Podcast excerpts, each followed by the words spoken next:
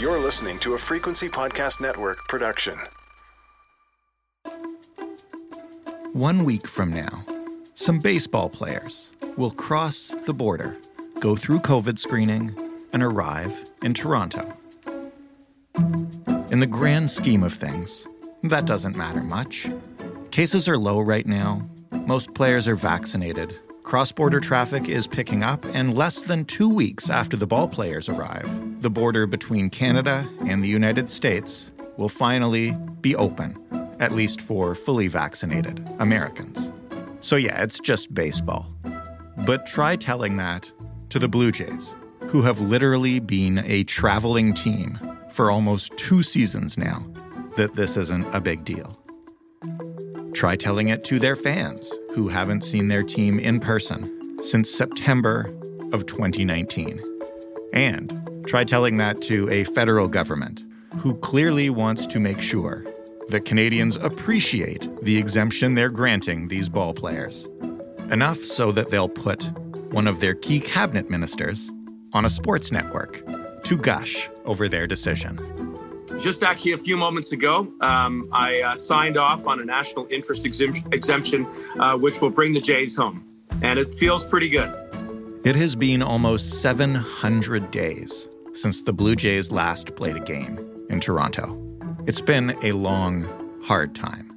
And even in a time of unusual circumstances, this team's journey has been an odyssey.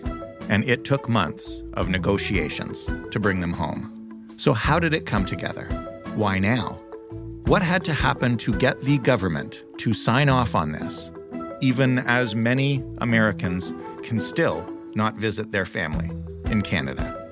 And will all of that be forgiven on July 30th when an awkward rookie who left this city two seasons ago returns as this? Vladdy hits it high and deep to center, and this is a long one over the hitter's eye in deep center field.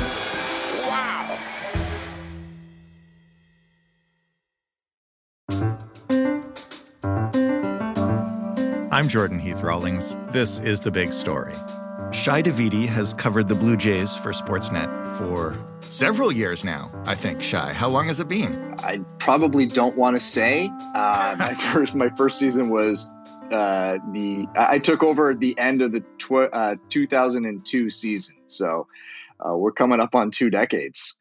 Do you remember the last Blue Jays game played in Toronto? I mean, I was there. Uh, it was at the end of the 2019 season. It, it was an 8 3 win over the Tampa Bay Rays, I believe. And I don't remember specifics from the game, but it was Justin Smoak's last in Toronto. And I remember there being a lot of emotion around that and him getting an ovation from the crowd and uh, having a conversation with him afterwards. Uh, him entering his uh, his final media scrum as a member of the Blue Jays uh, with a beer in hand and you know taking sips in between questions, which was very Justin Smoak. So uh, yeah, that's that's sort of my memory of it, and it's kind of funny. It's like you just we thought, all right, well, on to the next one, right? You always think, uh, you know, the baseballers are saying, you know, the bus doesn't stop moving.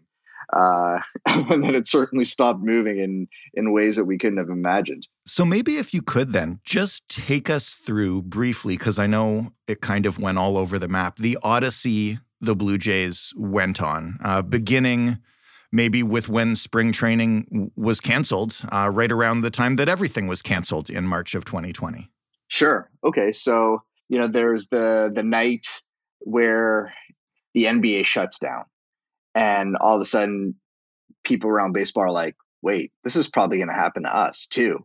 Uh, and the next day, they go about their business as if everything's normal. Uh, and then midway through a spring training game, you know, the Blue Jays get word, and uh, Charlie Montoyo gets called into uh, his office by Mark Shapiro and GM Ross Atkins, and uh, in the middle of a game, and they say, "Hey, uh, after this is done, uh, you know, the season's being put on pause," and you know, everybody had to process that.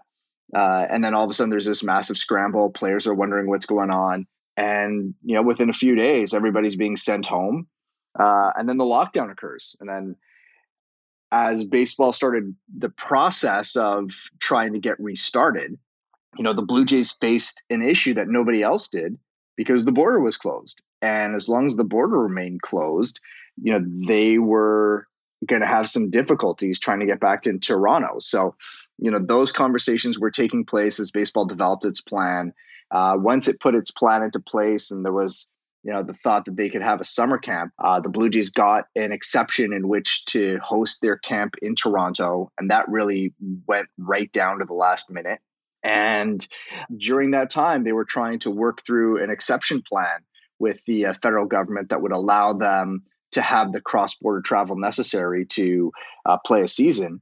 And just as their camp was finishing up in Toronto, they got turned down by the federal government, which left them homeless a week before the beginning of the regular season. And so the, a mad scramble followed. They hatched a plan to share PNC Park with the Pittsburgh Pirates. Uh, that got turned down by the health authorities in Pennsylvania. Uh, the Blue Jays uh, we're trying to do something similar with the Baltimore Orioles. That got shut down by health officials in Maryland. And at that point, the Blue Jays were really in a jam. They didn't want to go to their spring training home in Dunedin, Florida, because that was uh, the epicenter of cases at the time. Right. And so they uh, ended up settling at Buffalo, and uh, they turned that into a home. They made the playoffs, and you know this year was uh, a similar story. You know, the border remained closed. So they started out their season in Dunedin, Florida. They had hoped to move up uh, north at a certain point. The border remained closed. A third wave hit Ontario. So once the uh, weather started becoming inhospitable in Florida, they moved north to Buffalo. Um, and then, as we all know, just last week they finally got the go ahead to resume cross border travel for their players with a with a specific plan, uh, and they get back into their own stadium. Tell me what you can about how long those negotiations had been ongoing. It sounds from reports like this was a constant back and forth. Yeah, there were conversations on a consistent basis, right? You know, check ins. What are you thinking now? Where is this thing trending? What did the data say? Uh, and that that was continuous from you know when the Blue Jays got turned down through to when they got accepted. But I would say things started picking up a little bit towards the end of spring training because at that point major league baseball was going to have access to vaccines. The united states in general was going to have access to vaccines. And that was going to be one of the changing factors.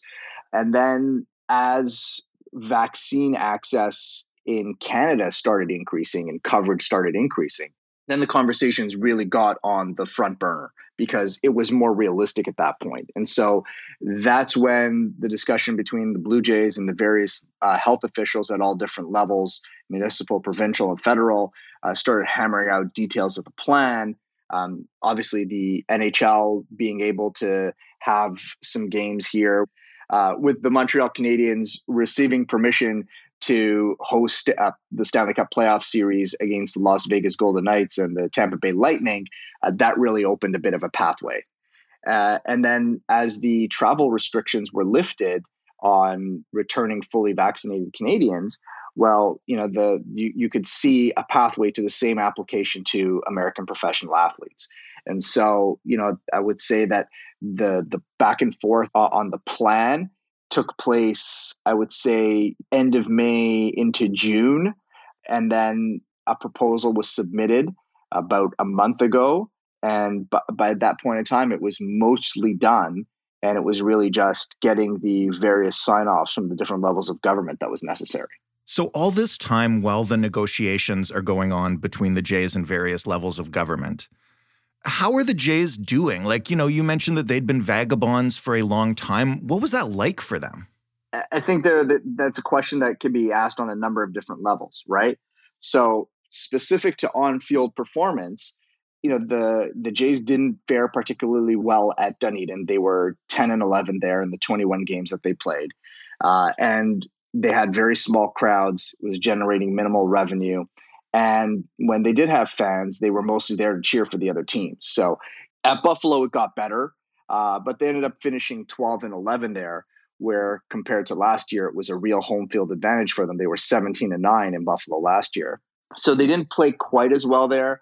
Uh, and they got uh, you know better crowds. Uh, you know they averaged uh, it, upwards of 7,700 fans uh, during their 20, 22 home dates in Buffalo uh, which is better than three major league teams, which is uh, kind of hard to believe.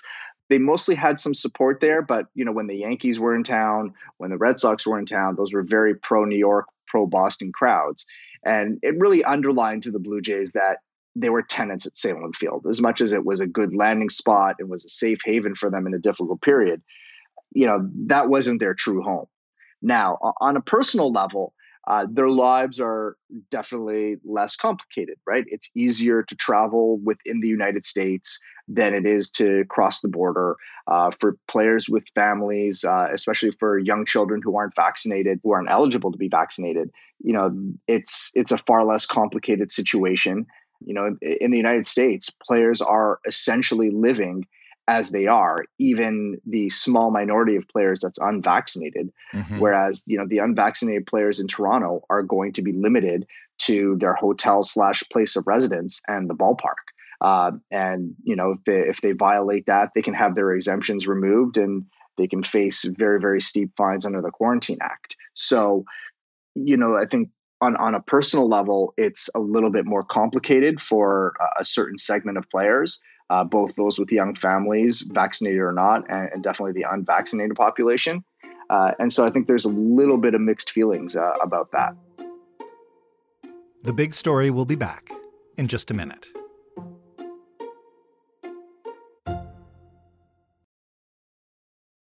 How far behind the rest of Major League Baseball are the Blue Jays in terms of coming home, what they've been able to do, how their lives have been, uh, what their stadiums are like, etc. I mean, the rest of baseball has been normal. Everybody's been at their home stadium except for the Blue Jays. You know, the Blue Jays haven't been there since 2019. This year, they will have had three different home stadiums but once they return to Toronto on July 30th in two different states and a province. You know, that's it's really unprecedented stuff. It's it's something that nobody else has had to deal with. And yeah, sometimes players get traded and that happens, but for that to happen to an entire team, for an organization to have to set up an infrastructure in three different places in one year, to have to move entire families on multiple occasions, uh, this level of disruption in personal life uh, on such a wide scale, it's it's absolutely unprecedented. There's been a lot of talk about the federal government uh, perhaps preparing for an election, and a Blue Jays homecoming is certainly a really nice sign of a return to normal. Do you have you heard anything about what the final uh, decision entailed? Well, there are a few factors. One is that vaccination levels in this country have gotten so high that we've reached some of the thresholds where there is a reopening, right? This isn't happening in isolation. This is happening within the broader scope of changes and you know gradual reopenings that are taking place in in every aspect of everyday life. Uh, you know, the one exception that's being made here is that you know some unvaccinated travelers are being allowed in, but they're being isolated and there's the i guess the sense that there is a in the words of intergovernmental ministers uh, dominic leblanc's words a national interest or a, a, significant interest in having the blue jays play home games here. You know there's some economic benefits and there's the sense that this can be done safely at this point. Whereas before and you know baseball did suffer two significant coronavirus outbreaks during the 2020 season one of them at, a certain point risked forcing the cancellation of the entire season. Um, you know that's not the case anymore. You know this is Major League Baseball's positivity rates are stunningly low, much lower than the general populations. They've had been able to contain any outbreaks. There's uh, in the general population an 85% or higher uh, level of vaccination. All those pieces put together that there was no way for the the federal government to say this is unsafe and that the risks out uh, outweigh the benefits. And you know very clearly at this point from economic activity uh, local morale uh, you know restoring normalcy for people all those pieces were pointing to this and the fact that it that there wasn't a sizable risk you know really tipped the scales Last question on this before I want to ask you a few about the actual on field team before I let you go. But in terms of the decision, I know the border doesn't open to regular fully vaccinated Americans until August 9th, and the baseball team gets to allow non vaccinated Americans, albeit in quarantine, in as of July 30th. Has there been any blowback about this?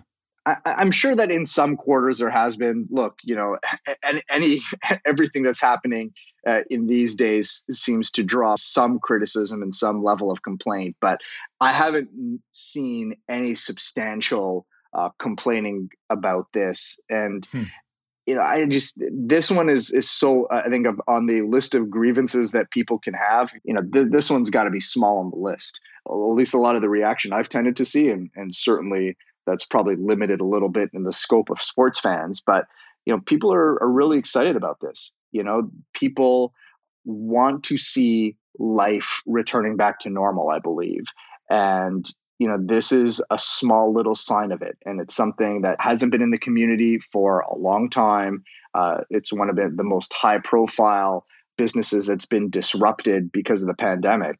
And, you know, to see it coming back to Toronto, there being some excitement about the team, there there being some optimism around it. I think all those pieces, you know, largely drowned out anybody who's who's sort of, uh, you know, taking issue with uh, with some of the points of the plan. So you mentioned at the beginning of this conversation, uh, Justin Smoak's last game as a Jay being the last time the Jays played in Toronto. How different will the team that plays on July 30th be from that team from September 2019? Well, it's just about half the roster right now has never played a home game in Toronto. So, you know, if you wanted to sort of put it into context, I think that one really frames it. You know, uh, before the 2020 season, the uh, the big free agent addition for the Blue Jays was uh, left-handed starter Hyunjin Ryu, and he got the uh, the biggest contract ever given to uh, a pitcher uh, by the franchise. And he hasn't thrown one pitch in Toronto as a member of the Blue Jays just yet.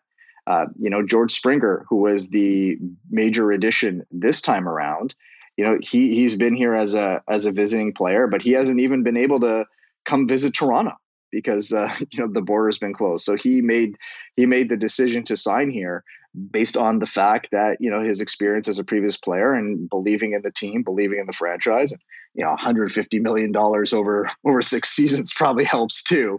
But you know, there there's certainly a bit of a a leap of faith there for a lot of these players. Coming home is going to be a, a bit of a new experience, but it, it, tells you one how much change there's been. Um, you know, the, the 2019 season was uh, in many ways the bottom of the of the of the fall for a Blue Jays team that had been in the playoffs in 2015-16. Uh, you know, they lost 95 games that season, and that was really a, a transitionary year. You know, the, since the rebound has begun, you know the Blue Jays hadn't gotten home yet. So you know the the team that is coming back to Toronto is one that you know Blue Jays fans haven't gotten a chance to see in person and become familiar with in person. The last time the Blue Jays played in Toronto, we were discussing whether or not Vlad Guerrero Jr. would ever live up to expectations. Yeah, it's pretty funny, right? Uh, how dumb do those conversations seem now? I think that his emergence is a really important reminder for sports fans about why you have to have patience. And it's difficult to have patience, right? Because you want your team to do well. And I understand that. And it's emotional. But Vladimir Guerrero Jr. was a kid when he came up and had all the pressure in the world on him, was supposed to set the world on fire. And he simply needed the major leagues to show him what he didn't know. He needed to understand what that meant for him and how that impacted training routines, his personal habits, the way he prepared for baseball games, all those things. And because he wants to be the best player in the world, he put in the work to make sure that it would happen once he realized what the gaps were in his game. You know, th- to me, it, it's a it's an affirmation of why you have to have runway even for talented players, incredibly talented players, generationally talented young players. Uh, and you know he's certainly rewarding that faith, and it's full credit to him. You know he made the decision.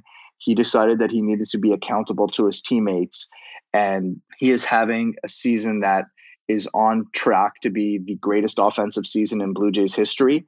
And it's just absolutely special what he's doing. And it's it's a lot of fun to watch it. Last question for you. You'll be there, I assume, on July 30th. What do you think the atmosphere there is going to be like? Just based on what I'm seeing on social media and and from the players even. I think it'll be kind of emotional. Oh yeah, it's definitely going to be that. It's going to be a lot of things too, right? Let's keep in mind that July 30th is also the trade deadline. Right. And you know, if they do something that captures the imagination of people a little bit as well, uh, you know, it could be a, an absolutely incredible atmosphere. And uh, you know, I think back to 2015 and the day that Troy Tulowitzki debuted. You know, his acquisition was a shock, and it just completely spun around the perception of what the Blue Jays were and what they were trying to accomplish. And when he debuted, it wasn't a sellout crowd. It was, I think, it was in the in the 30s, mid 30s, maybe. Um, but the crowd was as electric as any that I could remember because there was this just sort of this moment where was, everybody was like, "We've arrived. This is it. This is what we've been waiting for." And I can see there being a similar type of vibe on the 30th, right? You got people who have been locked down for the majority of the past year and change, haven't seen their baseball team in a long time. You've got a young team that's seemingly emerging, uh, and then coming back for the first time, this this reconnection with the club. And then you know you throw in a, a move or two of excitement into the mix. Um, it can be pretty special. I'm excited, Shi. Thank you for this, and uh, hopefully I see you around the ballpark this summer. It's, uh, that's what everybody's hoping for is a reconnection with everybody that uh, we've been apart from it for a long, long time. Appreciate it. Shi Davidi of Sportsnet. That was the big story. For more from us, including all the other episodes I make us do about the Blue Jays because baseball keeps me happy during a pandemic, you can head to thebigstorypodcast.ca. You can find us anytime on Twitter to chat at thebigstoryfpn. You can email us and tell me to stop doing so many damn stories about the Blue Jays by emailing the Big Story Podcast, all one word, at rci.rogers.com. If you've made it this far, you probably like the show, so you can go and show that love in your favorite podcast player, Apple or Google or Stitcher or Spotify or whichever one you choose. Please leave a rating. Please do leave a review. Stephanie Phillips is the lead producer of The Big Story. Ryan Clark and Joseph Fish are our associate producers and I'm Jordan Heath Rawlings. Thanks so much for listening. Have a great weekend. Go Blue Jays. We'll talk Monday.